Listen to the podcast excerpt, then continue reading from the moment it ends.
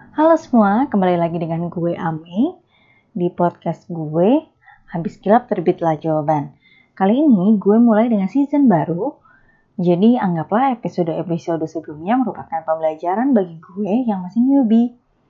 Menampung saran dari teman-teman pendengar, selanjutnya gue akan lebih menggali insight dari beragam aspek dan profesi yang mungkin kita belum kenal lebih dekat.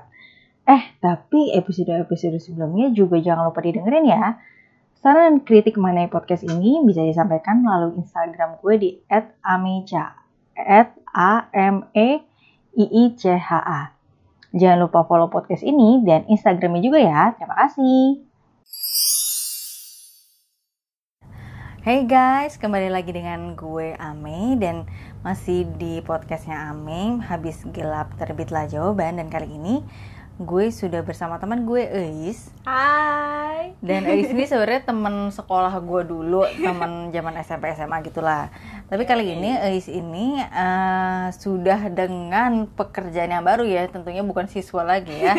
Sekarang dia sebagai pengajar. Nah, untuk lebih lanjutnya silakan kepada Eis untuk memperkenalkan diri. Formal banget oh, ya. Oh iya, nggak apa-apa. Cerita dulu nih, mungkin netizen nggak tahu nih siapa sih Eis iya gitu. Siapa sih gue gitu. Iya. Ya ampun. Oke, okay, uh, halo. Uh, apa nih gue nyebutnya? Ya pendengar aja. Mudah-mudahan ada yang denger ya teman-teman. Amin ya rabbal Sedih banget ya. ya, uh, gue Eis. Um, sekarang gue sebagai teachers di salah satu sekolah swasta di Jakarta Selatan. Ya, sebetulnya sekolah PIP ya. Ya, sebut saja sekolah PIP hmm. ya. Aduh, semoga uh, gue gak keceplosan sekolah. Iya, iya, iya ya udah itu aja kali ya apalagi ya dan sekarang tuh Eis tuh ngajar di kelas berapa sih Is? sekarang uh, gue dari awal masuk gue uh, in charge di kelas upper six kelas 6 kelas 6 SD berarti ya hmm, kelas terakhir sebenarnya sih uh, mos kalau sekolah gue tuh termasuk yang ada uh, apa ya namanya mix kelas ya Hmm. Jadi satu kelas itu walaupun gue megang upper 6, hmm. tapi di dalam kelas itu ada kelas 4 sama 5 juga. Oh, iya iya iya iya. Gitu. Cuman gue in charge mostly di kelas 6. Apalagi untuk uh, semester kedua ya, karena mereka mau kelulusan. Jadi harus fokus gitu. Hmm, gitu. Dan uh, ini tuh jadi kelasnya AIS, eh sekolahnya AIS itu sekolah internasional ya. Dan um, juga ongoing to international. Ongoing. Iya. Jadi karena hmm. Montessori ini termasuk salah satu kurikulum yang uh, apa ya namanya ya kalau kata direktur gue tuh uh, syarat-syaratnya tuh agak susah diterima di Indonesia mm -hmm. gitu makanya mostly kalau sekolah yang namanya sekolah Montessori punya uh, lokal orang Indonesia itu nggak uh, certified di Indonesia-nya tapi certified di internasionalnya gitu. Oh, Jadi iya, nah, sekarang iya. kita lagi ongoing untuk certified di Indonesia. Uh, nasional. Uh, oh gitu. Susah, iya menarik sekali ya teman-teman. Nah buat teman-teman yang nggak tahu Montessori ini apa, secara singkat tadi Iis sudah cerita. Uh, ya kurang lebih uh, coba diceritain lagi deh yang singkat aja deh. Review aduh gue uh, takut ya lebay banget ya. Gimana ya? Montessori itu salah satu kurikulum sih Mei. Uh -uh. um, jadi sebenarnya ini udah ratusan tahun sekitar tahun berapa ya dibuat oleh Maria Montessori dari Italia. Uh -huh. dan udah sangat di um, apa ya diadopsi ke di berbagai belahan dunia. Uh -huh dan kalau menurut gue termasuk di Amerika termasuk yang salah satu terbesar dan itu juga menjadi salah satu apa foundation dari sekolah kita di Amerika mm -hmm. karena kita harus punya foundation ya kalau misalnya uh, mau jadi certified Montessori mm -hmm. school. Nah, uh, kenapa sih apa sih ya tadi yang pertanyaan Ami uh, sebelum kita membuka yeah. podcast ini Montessori itu apa bedanya sama traditional school yang kita alami di tahun mm -hmm. 2000-an ya Ami? Ya, karena kita juga dulu sekolah sekolah biasa Yo, sih. Sekolah walaupun aku swasta juga sekolahnya yeah. sama kok kayak negeri. Gitu. kurikulum kurikulum nasional. Nah, uh, yang pasti Montessori itu Uh, pertama itu adalah uh, student center. Hmm. Uh, jadi benar-benar kita tuh mengikuti banget pace anak di mana hmm. gitu ya dari kecil bahkan kalau bisa dibilang kurikulumnya itu udah dibuat dari sejak infant. Jadi benar-benar hmm. dari nol uh, years old itu udah ada sebenarnya hmm. kurikulumnya. Hmm. Nggak paten kayak kurikulum nasional kita, hmm. cuman lebih ke kayak how to do as a, as a parents gitu. hmm. gitu. Terus itu stimulusnya gimana, motoriknya hmm. apa hmm. gitu ya.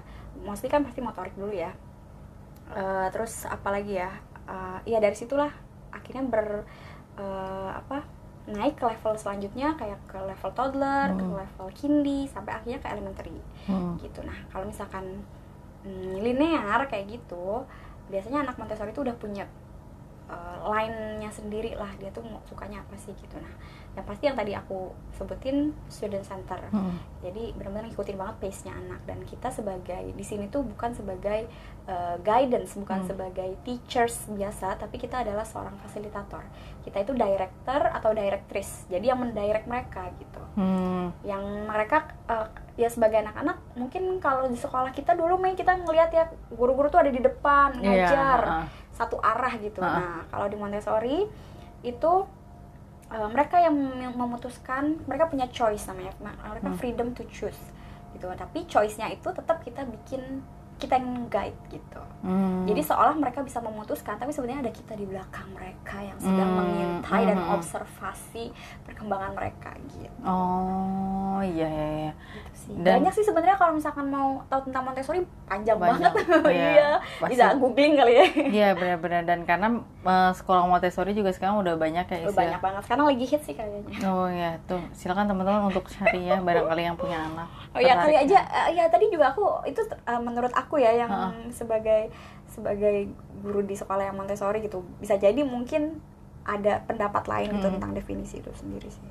Oke dan eh, tadi kan Ei sudah cerita nih pengalamannya, da, eh, maksudnya Ei sebagai pengajar dan apa itu Montessori itu dan eh, pengen tahu sih eh, sebagai guru nih apa sih yang Ei rasakan dampaknya ketika mengajar di masa pandemi ini nih karena banyak banget cerita katanya wah guru tuh eh, harus mempersiapkan apa video conference kadang-kadang Hmm, ada orang yang gaptek juga gitu. Gimana tuh perasaan dan suka dukanya deh is? Ah, ya jadi sedikit cerita di sekolah aku itu kita mulai lockdown itu kan di bulan Maret ya pertengahan bulan Maret. Itu tuh ngedadak banget dan uh, unprepared lah kita sebagai Hmm. seba- as a parents, as a teachers dan as a students gitu ya Mm-mm. mereka kita semua bener-bener kok uh, shock lah gitu dan Mm-mm. kayaknya bukan kita aja seluruh dunia shock gitu iya semua kayaknya semua perubahan mendadak ini gitu dan uh, selama tiga bulan aku cerita dulu tentang tiga bulan terakhir Hmm. kemarin kali ya itu selama tiga bulan terakhir kemarin itu anak-anak itu uh, apa ya kita semua berusaha untuk secepat mungkin beradaptasi dengan situasi gitu Mm-mm. bertantangannya banyak banyak banget. Apalagi uh, Montessori itu juga apa ya kita itu kan ada yang namanya kita tuh punya triangle. Montessori itu punya triangle. What, what did you call it? apa ya triangle? Segitiga. Segitiga. Ya segitiga apa ya? Pokoknya intinya kesinambungan antara adults adults itu teachers um, parents dan Hmm. semua adults yang ada di sekeliling dia children tentunya uh, studentsnya dan prepare environment nah itu tiga hal itu adalah saling kesinambungan artinya kalau misalnya salah satunya ada yang tidak terpenuhi ya Hmm. ya tidak akan tercipta situasi yang kita harapkan juga kurikulumnya tidak bisa uh, metodenya nggak bisa kita laksanakan dengan baik dan Hmm. hasilnya pun mungkin nggak sesuai harapan gitu ya. Nah, prepare environment ini Mei yang jadi eh, polemik terbesar di sekolah aku gitu karena Mm-mm. eh, orang tua banyak menanyakan nih, aduh kalau lockdown kayak gini cuman online doang, anak-anak cuma dikasih tugas doang. So, what's the difference gitu dengan sekolah lain gitu kan. Mm-mm. Anak-anak aku masih butuh concrete to abstract. Mereka tuh bener-bener anak lower ya, terutama mereka harus megang banget ini yang namanya oh benda ini Ya, apa jadi beratnya, mengenali benda mana berat mana itu kan harus ada alat-alatnya di di sekolah semua Mm-mm. gitu komplain terbesar itu di situ gitu tentang prepare environmentnya yang tidak tersedia di rumah gitu. Dan ya mau gimana gitu masalahnya kan gitu ya. Hmm. Eh, sekolah juga tidak mungkin mengirimkan benda-benda eh, tersebut iya, ya. aparatus kalau kita menyebutnya Hmm. aparatus ke serumah masing-masing. Anaknya banyak gitu satu nggak cuma satu orang gitu kan. Nah jadi ya udah kita sejak seiring berjalannya waktu kita mencoba untuk membuat eh, semenarik mungkin eh, si metodenya eh, sorry si ya delivering lessonnya gitu ya terus juga kita nggak lepas dengan mm, zoom meeting. Jadi alhamdulillahnya di sekolah aku itu semua terkena akses sih Mei Mm-mm. untuk zoom gitu. Uh, kayaknya di elementary nggak ada yang nggak bisa zoom. Even cuma pakai handphone ya pas- pasti masih bisa zoom meeting. Jadi itu si siswa-siswanya emang mm, maksudnya eh, cukup eh, mengenal ya si teknologi itu? Awalnya enggak jadi kita sangat butuh parents banget di situ. Oh, oh. jadi mereka juga sama gitu ini gimana oh dulu iya ya trial and error lah gitu ya Hmm. apalagi zoom di awal-awal tiba-tiba apa security-nya apalah Oh, iya, gitu sempat ada iya isu sih? kayak gitu, isu kayak gitu jadi semua pada insecure lah dengan hal-hal berbau teknologi ini. Mm-mm. tapi alhamdulillahnya itu sekitar cuma sebulan pertama kali ya Mei ya sisanya anak-anak bisa adaptasi parents bisa adaptasi teachers pun bisa adaptasi gitu Mm-mm. bahkan kita bisa lebih ngembangin diri lah di zoom itu gitu gimana sih Mm. caranya untuk biar lebih teroccupied aja anak-anak gitu nah alhamdulillahnya pertama itu zoom meeting eh, masih bisa conference gitu ya terus yang kedua eh, kita pun punya Google Classroom kayaknya Hmm. sekarang semua sekolah mostly semua sekolah pasti bisa akses Google Classroom gitu ya Oh Misalnya, iya iya. Mm-mm, gitu karena itu adalah sumber kita uh, share materi share uh, khas tugas anak di situ Mm-mm. share uh, Anak juga bisa ngupload tugas di situ kan ah, ya. upload tugas di Mm-mm. situ terus gitu kita langsung bisa nilai di situ anak-anak tahu di mana revisinya gitu kan itu juga penting banget gitu nah dari situ um, sekitar tiga bulan ini sih aku, uh, melihatnya di bulan pertama aja yang rada paciwe yang rada Ya rada karena masih Riweuh, belajar juga kali ya. Begitu bulan kedua, ketiganya kita udah mulai bisa tahu alur, lebih enak, lebih smooth, enggak anak juga nggak cranky. Mm. Itu sih yang itu yang alhamdulillah bisa terjalanin selama tiga bulan kemarin. Hmm. Nah, tentunya nggak mungkin dong ada evaluasi. Kemarin tuh banyak sekali evaluasi. Nah, sekarang ini yang mau kita ajukan ini adalah berdasarkan dari evaluasi kemarin tiga bulan terakhir itu Mei. Mm. Gitu, kira-kira. Oh gitu dan Mm-mm. eh, berarti eh, setelah lo melakukan zoom meeting tuh hal-hal lucu atau unik atau sulitnya apa sih ketika memberikan langsung nih misalnya di depan kelas nih instruksinya sama ketika lu ngasih secara apa ya virtual gitu ke anak-anak gitu Eh, mungkin ada apakah mungkin jadi ada kesulitan kah memberikan materinya apa gimana tuh Ya, eh, yang namanya kita online itu pasti ada delay, entah Oh, karena koneksi internet, ya kan? ah. koneksi anak bandwidthnya beda-beda gitu Mm-mm. ya. Apalagi kalau udah bentuknya itu eh, physical movement, Mm-mm. misalnya dance kan kita masih ada kelas dance kemarin. oh oh ada kelas kelas dance berarti itu wajib eh wajib ya harus ada kelas dance harus ada Oh. kelas movement kayak dance PE PE itu uh, physical exercise Oh ya olahraga. kayak olah- olahraga. terus musik juga ada Mm-mm. nah itu kan susah di Ya susah dipraktikan uh, ya. praktikan Uh. tapi anak-anak tetap harus uh, keisikan itu Mm-mm. kan nah salah satunya juga sama aku juga kalau misalnya uh, tiba-tiba koneksi terputus atau anaknya nggak bisa akses misalnya di Mhm. mereka yang bandwidthnya terlalu low misalnya itu kan juga jadi salah satu kendala ya gitu Mm-mm. apalagi anaknya panikan misalnya gitu Oh. di chat mulu missnya miss I can join in what should I do Wah, Ah, gitu ah. di WhatsApp tuh rame gitu lah ya gitu cuman uh, ke sini sininya sih eh lebih ke ini kali ya eh tadi nanya apa sih? Kesulitannya apa? Kesulitannya, iya pertama itu ya bandwidth ya eh, tentang koneksi. Kedua eh, kalau yang namanya ngajar kan tetap kita butuh touch ya butuh butuh apa ya butuh Interaksi secara interaksi fisik. benar interaksi secara fisik Hmm. tuh butuh tetap butuh kayak gitu kan begitu kita cuma terbatasi dengan eh, layar gitu ya kita Mm-mm. nggak bisa kontrol anak-anak itu buka apa Hmm. di laptopnya gitu ya Hmm. atau apakah mereka mengerjakan dengan benar apakah uh, sebenarnya dikerjakan oleh orang tuanya itu kan nggak bisa kita kontrol kan hal-hal kayak gitu itu Mm-mm. yang bis- yang jadinya nggak terlalu bisa menjadi bahan observasi kita uh, untuk penilaian mereka working mereka. Karena kan kita ngenilainya secara observasi kan Hmm. daily observation gitu. Mereka udah bisa achieve apa sih sampai mana kesulitannya di mana. Nah itu nggak bisa tuh kita agak sulit untuk dilakukan gitu Mm-mm. akhirnya ya balik lagi ke kita bikin quiz gitu mereka ngerti nggak ngertinya tuh dari quiz itu Oh gitu gitu. iya Jadi kalau misalnya ada delay-delay gitu, eh, biasanya solusi di sekolah apa sih? Kan biasanya kita kalau belajar ada waktunya ya, misalnya jam 10 sampai jam 11 nih. Terus misalnya ada anak yang nggak bisa masuk-masuk nih ke si meeting itu terus gimana tuh? oh ada personal ini personal meeting Oh, jadi kita kalau ini masih ngomongin tiga bulan yang lalu ya, Ah. bukan bukan yang baru kan Mm-mm. nah jadi kalau tiga bulan yang lalu itu kita meet online meeting itu cuman tiga jam itu pun di breakdown dari jam misalnya kita mulai jam 8 sampai jam 9 Mm-mm. mulai lagi jam 11 sampai 12 terakhir jam Oh. 1 sampai jam 2 nah di sisa waktu itu kan mereka offline working kan Mm. nanti kita sambil mereka offline working kita sambil ngecek mereka gitu yang uh, ditunggu tugasnya misalnya gitu ya atau yang sudah selesai siapa yang sulit siapa gitu Mm -mm. uh, mostly sih anak kelas 6 kelas upper ya kelas upper terutama udah bisa uh, speak up gitu udah ngasih tahu miss uh, I, uh, aku nggak bisa ngikutin yang sebelah sini gitu nanti Mm-mm. kita biasanya ngadain personalized meeting gitu kita Hmm. oke kamu join ke kelas miss jam segini gitu at least tetap kita working dari jam 7 sampai jam 3 gitu selama jam itu mereka masih bisa kontak kita masih bisa minta untuk zoom meeting personal bisa juga untuk ya checking kayak gitu-gitu di situ sih Hmm.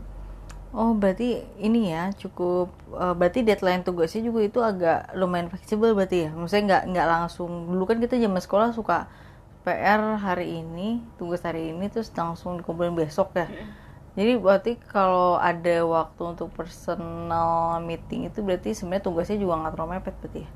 Nah, tugas itu kita nggak kita ada deadline tetap ada Uh-uh. deadline. Cuman uh, pace anak kan lega- Hmm. balik lagi ya di di sekolah itu kan nggak uh, kemarin tahun lalu itu ada tiga anak yang termasuk uh, kategori khusus lah ya Mm-mm. gitu dan mereka kan achieve-nya akan lebih lama dibandingkan yang lain bahkan satu anak itu hampir setiap malam itu belum kelar juga udah hampir Mm-mm. malam belum kelar juga gitu ya kita batasin akhirnya Mm-mm. gitu karena dia juga bisa overwhelm kan sama tugasnya dia sendiri Iya. gitu ya cuman ya itu tadi uh, ketika kita udah tahu nih observasi nih anak ini uh, bisa selesai sehari. Nah kita jangan sampai kendor kasih kendor gitu loh. Jangan sampai kasih kendor kalau dia uh, ya udah deh dua hari deh gitu. Kita tetap kasih deadline gitu. Untuk anak-anak yang kita sudah tahu oh dia bisa ngerjain ini cuman dalam waktu dua jam juga kelar misalnya gitu. Hmm. Nah itu jadi biar anak-anak juga punya eh, nggak nggak me- apa ya menurunkan eh, grade-nya dia gitu. Nah ter- kecuali untuk anak-anak yang tadi yang khusus tadi kita nggak eh, kita kasih deadline sama seperti yang lain. Pokoknya sama di tugas itu deadline-nya adalah besok selesai misalnya gitu. Ada yang kelar satu jam, ada yang kelar eh, besok paginya gitu ya, Hmm. ada yang kelar macam-macam lah ya gitu. Tapi untuk anak-anak yang eh, sulit kita kasih waktu lagi karena kita ada revisi kan itu Hmm. oke eh, misalnya kasih apa namanya kalau kalau tadi kata siapa kamu beli terima Oh, kasih lah, sayang gitu ya. Nah kita juga kasih notes kayak gitu. Oh iya iya. ya well done misalnya gitu. I think you can do it better. Can you revise it uh, and send it to me again gitu misalnya kayak itu Hmm. kayak minta revisi gitu. Karena kalau kelas 6 level kelas 6 kita sudah berharap anak-anak itu eh, apa ya eh, kualitinya udah harusnya sudah bagus gitu. Sebaiknya sudah sebaiknya tidak turun Mm-mm. gitu biar apa biar ready nanti di SMP-nya gitu Hmm. kalau misalkan dia malah turunnya di kelas 6 itu yang eh, kita rada-rada wanti-wanti gitu jangan sampai deh karena alhamdulillahnya kemarin testimoninya mereka kan beberapa udah masuk sekolah ya Mm-mm. sekarang kebantu banget gitu dengan sistem yang ada. mm-mm. Dan itu berarti eh, berarti si sekolah EIS ini mempertimbangkan ritme tiap anak ya berarti ya. iya selalu satu-satu Oh, jadi nggak nggak maksudnya kalau dulu kan kita di Purata ya zaman sekolah dulu. Mm-mm, Kita betul. kemarin dulu kita satu sekolah SMP negeri nih, guys. jadi eh, misalnya tugas matematika dikasih hari ini sel- harus selesai dua hari kemudian itu mau si siswa pinter, mau si siswa biasa-biasa aja kayak gue gitu kan. Itu Ah, SD semua- mana ini Aduh. SD PIP, SMP PIP, SMA PIP, ya cari aja, cari tahu aja kali ya di mana-mana. Mungkin ada di Google kali ya kata gue. ada kayaknya Ya, ya di, di LinkedIn mungkin ya. Gaya banget. lu masukin SD di link. Enggak lah, gila kayak ya nggak tahu sih apakah SD cukup membantu untuk di CV nggak tahu ya. Ya barangkali. Dan eh, cuma yang menarik itu mau tanya juga is mungkin agak sedikit eh, OOT nih out of topic. Jadi sebenarnya siswa lulusan dari sekolah Montessori ini akhirnya melanjutkan sekolahnya ke ha- eh, hanya bisa ke Montessori juga atau bisa ke sekolah dengan kurikulum lain. Nah, uh, nah itu tadi yang aku bilang sekolah aku lagi ongoing banget untuk certified Hmm. uh, di Indonesia karena kita pun uh, pakai kurikulum nasional Mm-mm. gitu maksudnya apakah anak-anak kita ikut UN kita anak-anak kita ikut Oh, UN tetap gitu ya cuman emang mungkin kalau di compare dengan anak sekolah lain tuh kayaknya kok uh, grade-nya kayak biasa aja gitu ya karena Hmm. emang mereka nggak nggak di push untuk perfect nggak Mm-mm. di push untuk dapat 100 gitu ya Oh, kayak ya. yang penting kamu uh, mengerjakan semampu kamu semaksimal kamu gitu nah itu pun jadi balik lagi ke orang tua mm -hmm. gitu ya. Balik lagi ke orang tua orang tua nih mau masukin anak mana gitu kan. Apakah mau ke sekolah uh, apa namanya swasta lagi kah? Dengan kurikulum yang berbeda kah? Mm -hmm. atau dengan kurikulum yang sama kah? Atau mau masuk ke sekolah negeri kah? Gitu dengan banyak um, apa ya lika-likunya gitu ya. Karena yang bisa kita lakukan adalah uh, nge-provide anak-anak ini untuk siap nanti di SMP dengan situasi apa pun gitu Oh, jadi sebenarnya memang dipersiapkan untuk segala jenis kondisi ya sebenarnya? Iya, benar. Tapi ya itu tadi sih, uh, kalau kita sih kemarin tuh anak-anak mostly di sekolah swasta internasional lagi yang basisnya oh, internasional lagi gitu yang karena yang situ. Mm -mm. Tapi yang tahun ini katanya mm. insya Allah tuh ya udah ada yang mau daftar-daftar sekitar lima orang mau ke sekolah negeri katanya, oh. gitu ya. Ataupun ke uh, ke sekolah swasta yang memang uh, apa ya tingkatannya udah kalau terbaik di Jakarta juga lah gitu ya. Oh, nah gitu. itu kan berarti kita harus prepare mereka. Hmm. Salah satunya ya prepare untuk tesnya gitu. Oh. Mereka berarti harus mau ya harus mau uh, belajar lebih lagi dibandingkan teman-temannya gitu. Oh iya. Itu iya, sih. Iya. Jadi tergantung ke orang tua sih mau masukin ke mana. Kalau kita sih enggak. Enggak ini ya. Jadi ada mau... yang masuk sekolah Montessori lagi ada. Oh iya iya iya dan uh, tadi balik ke, ke cerita corona nih uh, terus uh, kalau menurut kamu nih uh, gimana sih caranya mengontrol si anak ini supaya maksimal dalam menggunakan uh, si zoom meeting misalnya katakanlah. Tadi kan saya sudah cerita ya kayak kita tuh susah ngontrol anak misalnya ya kita mengontrol diri kita sendiri aja susah ya. Iya. kadang-kadang lagi zoom meeting tapi disambil misalnya masih buka handphone. Ya WhatsApp di sini uh, atau di sini. iya atau uh, dibagi gitu. Uh, apa sih di minimize lah atau apa. Kita aja yang udah gede gitu. Misalnya gue aja yang udah gede kadang-kadang masih ke distract gitu. Dan karena nggak ada yang ngontrol juga siapa yang mau lihat gitu. Terus uh, kalau menurutmu kayak misalnya hal kayak tadi gitu cara ngontrol gimana sih? Atau mungkin kendala lain uh, yang telah Elis temukan dan udah ketemu nih kira-kira tipsnya apa gitu? Boleh di share mungkin?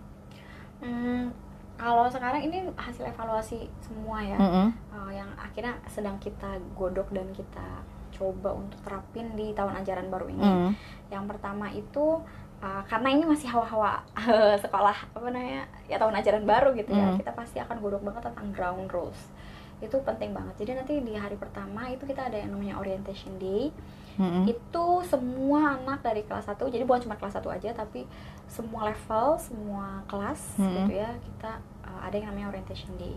Ngomongin apa sih orientation day? Nah itu ngomongin pertama polisi sekolah. Polisi mm. sekolah itu termasuk baju seragam. Jadi anak-anak tetap harus pakai baju seragam walaupun cuma atasannya doang misalnya gitu ya jadi hmm. dalam kondisi gimana pun walaupun dia zoom meeting tetap harus dalam kondisi dia sekolah gitu. oh oke. Okay. nah, jadi di ya, rumah pun pakai seragam. Mm -mm, walaupun bawahnya boleh lah sarung iya karena gitu, yang kelihatan hanya atasnya. Mm, gitu. Terus udah gitu yang kedua itu tentang ground rules kelas gitu. Ground rules kelas itu termasuk ground rules menggunakan zoom meeting gitu. Nah, salah satunya misalnya tidak menggunakan uh, tidak membuka tab lain selain yang kita gunakan. Misalnya Google Classroom doang sama Zoom Meeting boleh. Tapi nggak buka misalnya game atau lagi buka online shop atau misalnya lagi buka YouTube gitu yeah. apalagi ya. Itu sih.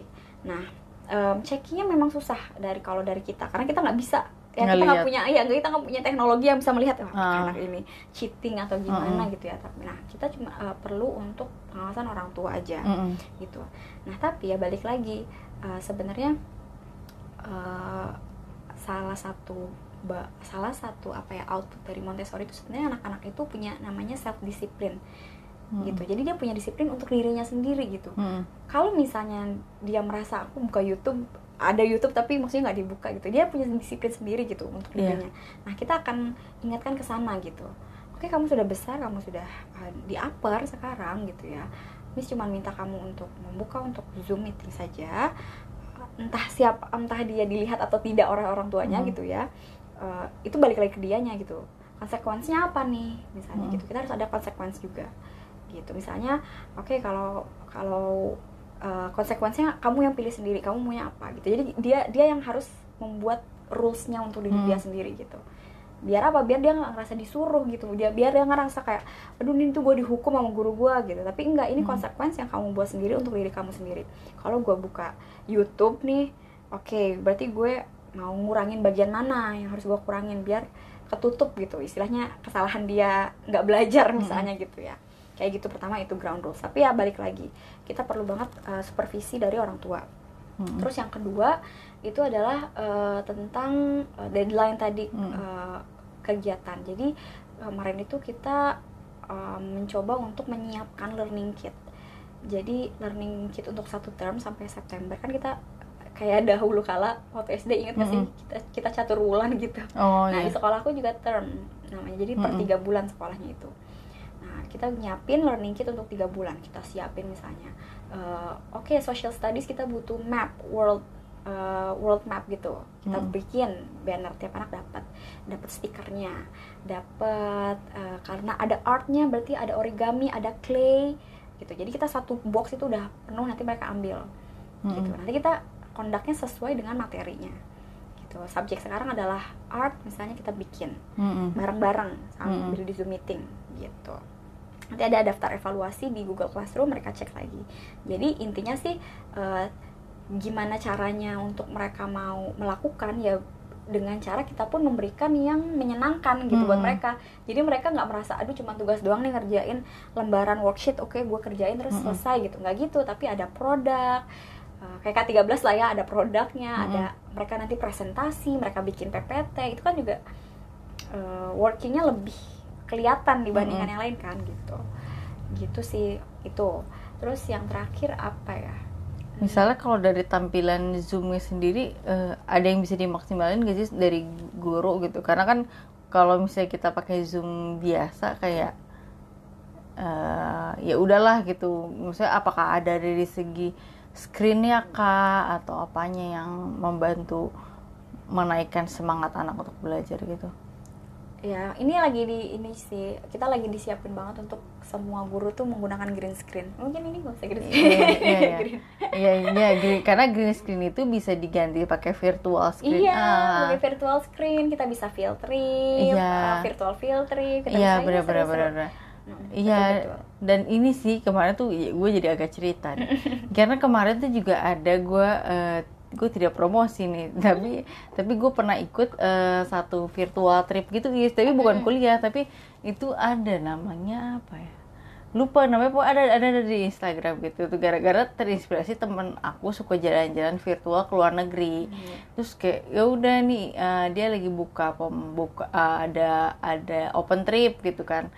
Terus ya udah daftar. Dan itu emang jadi isi hostnya itu yang jalan-jalan jadi iya, kayak iya. ya kita sedang ada di kafe waktu itu soalnya tur kopi kan jadi kafe kopi ini gini-gini dia jadi uh, berpindah dari satu kafe kopi kafe kopi ke kafe kopi hmm. lain terus jadi ya yang menarik juga ya orang gak usah jalan-jalan tapi terasa jalan betul, gitu seolah-olah kayak gitu tapi emang ternyata ini loh uh, kemarin tuh gue diceritain temen gue yang suka zoom meeting ya hmm. terus dia emang uh, pengen looknya profesional gitu ya pakai uh, virtual uh, screen gitu sih dia bilang kayak uh, ternyata virtual screen tuh tidak semudah yang dibayangkan betul, guys. Betul, Iya karena memang, memang, terus pas gue nanya emang apa gitu kendala lo? Iya ternyata virtual screen itu uh, satu nih uh, kenapa? Jadi gue nanya emang uh, apa bedanya pakai virtual screen eh pakai harus pakai layar hijau green screen sama enggak? Karena ternyata pas dicoba di uh, virtual screen langsung nih tanpa latar belakang hijau itu kadang-kadang muka kita kayak hologram. Iya, iya kayak bocor kayak, lah ya. iya kayak bocor gitu. Nah terus udah gitu tuh ternyata si layar hijau itu uh, sebenarnya emang sih kayak bisa aja kalian punya tembok hijau atau kalian punya ah kain apa nih? Apa selendang apa nih warna hijau? gitu. Tapi ternyata hijaunya itu tuh harus uh, kalau bisa seratnya rapat gitu. Kainnya tuh rapat. Jadi kalau kalau bolong tuh jadinya gitu lagi jadi kayak bocor lagi. Jadi sampai akhirnya temen gue tuh niat dia mencari kain terus kayak nih gue tempel nih di tembok rumah gue. Jadi setiap kali gue um, Zoom meeting gue virtual screennya masuk nih gitu. Iya iya emang emang. Iya. gitu. Dan, emang tidak tidak semudah itu. Iya dan tidak semudah itu udah gitu teman gue tuh bilang kayak uh, apa ya dia tuh uh, kalau nggak salah apa ya pokoknya juga uh, kayaknya virtual screen juga kalau nggak salah ditentukan ini juga ya kayak kualitasnya kali ya. Iya. Ditentukan uh, uh, gadgetnya bukan sih Pixel kayak buat Ah, ah. gambarnya nggak sih Iya, jadi kayak nggak eh, kayak misalnya teman gue tuh pakai MacBook apa gitu kan. Iya, jadi MacBook versi gue tuh kurang memadai untuk virtual betul, screen. betul, jadi betul. baru yang eh, MacBook apa gitu baru bisa. Nih kalau misalnya dia eh, laptop biasa tuh harusnya speknya bla bla bla bla gitu. Oh, ternyata se complicated itu ternyata si virtual screen itu. Betul, bener banget itu Uh-uh. sih sekarang tuh yang lagi kita godok itu Iya, iya. Virtual uh, virtual le- lesson learn-nya eh lesson Mm. learn lagi lesson uh, delivery-nya itu kayak gitu Mm-mm. karena karena memang kita juga ngelihat ya kita yang namanya guru kan nyari-nyari inspirasi Mm, ya gitu ya. mm. Waduh ini menarik banget sih parah yang tadi kata kamu bilang Iya. ya. Gue cuma mau beli kopi tuh tapi Iya, bisa jalan-jalan. Iya, iya sekarang banyak Nah, banget yang iya. virtual jalan-jalan Iya gitu. betul, betul. Nah itu juga kan anak-anak tuh kan sebenarnya kalau dilihat dari modulnya tuh menyenangkan banget Mm-mm. nih. Mereka juga sama bisa ngelihat batik. Mereka pengen Mm. tahu dong ketemu ke tempat batik tuh kayak gimana. Ngomongin tentang energi. Mereka kan pasti pengennya ke museum Mm-mm. di Taman Mini misalnya kan Mm-mm. gitu kayak gitu-gitu Mei. Nah harapannya nih kalau kita udah bagus udah bisa ya kita pengen membawa anak-anak juga untuk involve lebih di uh, online learning kita gitu nggak cuma sekedar ya miss oke miss I'm here miss oke miss Hmm. I'm working on it miss nggak Oh, gitu gitu pengen iya, itu mereka iya. juga ada excitement yang kayak ah oke let's let's have a field trip together gitu Gitu. pakai topi kayak gitu Oh baik baiknya ya Ti. Karena dulu tuh eh, si virtual tour itu waktu zaman gue tour kopi itu, terus temen gue tuh nanya, lu dikirimin kopi nggak? Enggak. Emang dikirimin? Ih biasanya kalau virtual tour, tour kopi itu Oh, iya, seru dikirimin, dikirimin kopi dulu dan itu tuh kebetulan si si aduh nama akunnya apa ya lupa Ja- Ja- eh, Jakarta City Guide kalau nggak salah namanya. Nah dia tuh eh, pay as you wish jadi oh eh, bebas gitu Ah, ah, jadi kayak ya seikhlas lo. Jadi after itu dia eh, ada kuesioner pemberian Oh, feedback iya, iya. gitu sama Wow, sama seru bayar banget. sesuka lu gitu gitu terus udah ada. Jadi biasa jadwalnya kayak per bulan gitu sih. Jadi trip ke mana ke mana ke mana. Kayak kemarin tuh gue daftar ke Wuhan juga. Oh. iya waktu cuma gue aduh gue gue ke skip gitu tuh jadi ada ada ke luar negeri terus ada tentang jelajah Jakarta Iya, gitu iya, kan. Sih ya. Iya, jadi kayak oh menarik juga kayak gitu. Dan dan ini juga sih is teman gue itu sampai memaksimalkan kayak eh, biar kayak pro gitu ya, profesional gitu. Kan kadang-kadang kurang cerah ya. Maksudnya eh, kadang laptop itu eh, ya itu tadi balik lagi ke speknya itu ya. Iya iya sih itu Ya. sih yang ag- agak dikhawatirin. Ah, ah, kayak ada ada yang kurang cerah, mukanya ah, burem-burem apalah. Jadi eh, banyak orang tuh emang eh, biasanya kan dulu kita lihat orang artis-artis atau selebgram Insta story pakai ring light kan. Jadi temen gue beli kayak Ring light, oh my Iya, god. ternyata ada ring light yang cuman bisa diklip. Eh, jadi nggak harus yang ring light yang kayak standing Tapi gitu bisa kan. disimpan di laptop Iya, gitu jadi ya? bisa di bisa diklip gitu Iya, si iya. lampunya atau ada yang ngakalin pakai oh pakai lampu belajar aja deh biar lebih Iya, cerah gitu. Terus kayak oh iya ya ternyata eh, se ini ya seniat itu gitu. Sih. Iya, karena gua kan hanya menggunakannya untuk kuliah saja dan kadang-kadang ya kuliah tuh eh, kadang dosen gue mengizinkan sih kayak ya udah nggak apa-apa mute eh, video kadang-kadang karena ada kasih kasihan temen gue yang kayak mbak ini kayaknya berat deh di apa sih kayak mungkin apa koneksinya jelek Ah, kali ya iya, apa sih biasanya kan Zoom kan emang tinggi banget. Iya, berat, nah itu banget. jadi ada yang kayak oh ini. ya dia dia mute bukannya dia gabut sih tapi maksudnya emang kayak nggak kuat kayak gitu ya sih banyak yang kayak gitu jadi em, kalau eh, di akhir acara asik. Di akhir podcast ini ada mungkin kata-kata pamungkas yang Is bisa sarankan ke teman-teman yang mungkin sedang mengalami kesulitan juga dalam mengajar? Eh, teman-teman sebagai eh, guru atau parents? guru sebagai eh, sebagai guru sebagai parents juga nggak apa-apa. Sebagai guru ya aku untuk teman-teman yang em, berprofesi sama nih ya eh, pasti rindu banget dengan ngajar secara eh, apa ya, fisik gitu ya saya ketemu gitu ya tapi eh, dan mungkin bosan Mei di dalam rumah tuh aduh aku juga sudah merasakan kebosanan-kebosanan ini gitu ya cuman eh, ingat aja kalau eh, ilmu apa pun yang kita kasih ke anak gitu ya se sekecil apa pun gitu ketika dia sampai ke hatinya mereka meaningful untuk mereka dipakai seperjalanan mereka itu kayak amal jariah gitu loh buat aku. Masya allah ya aku Masya Allah. gitu lah sih ya nggak apa-apa tapi sih. aku mengingatkan diri aku untuk itu gitu ketika aku kemarin lelah ketika aku kemarin ngedumel karena anak-anak ini kok pada telat di zoom Mm, meeting mm. aku gitu. Aku cuma punya waktu satu jam gitu kan. Karena kita punya schedule kan. Mm-mm. dan nanti gantian gitu sama yang lain gitu. Tapi eh, balik lagi gitu ke niat kita ya kita harus eh, tulus eh, dengan cara apa pun ya. Walaupun nggak zoom meeting mungkin banyak yang bilangnya ah lo sih enak gitu ya ke akses anak-anak ke zoom meeting gue ke, ke enggak gitu. Mm-mm. at least tetap do your best as a teacher gitu. Mm-mm. karena as a teacher kita bukan cuman uh, mengasih lesson tapi kita memberikan makna hidup juga buat anak-anak gitu.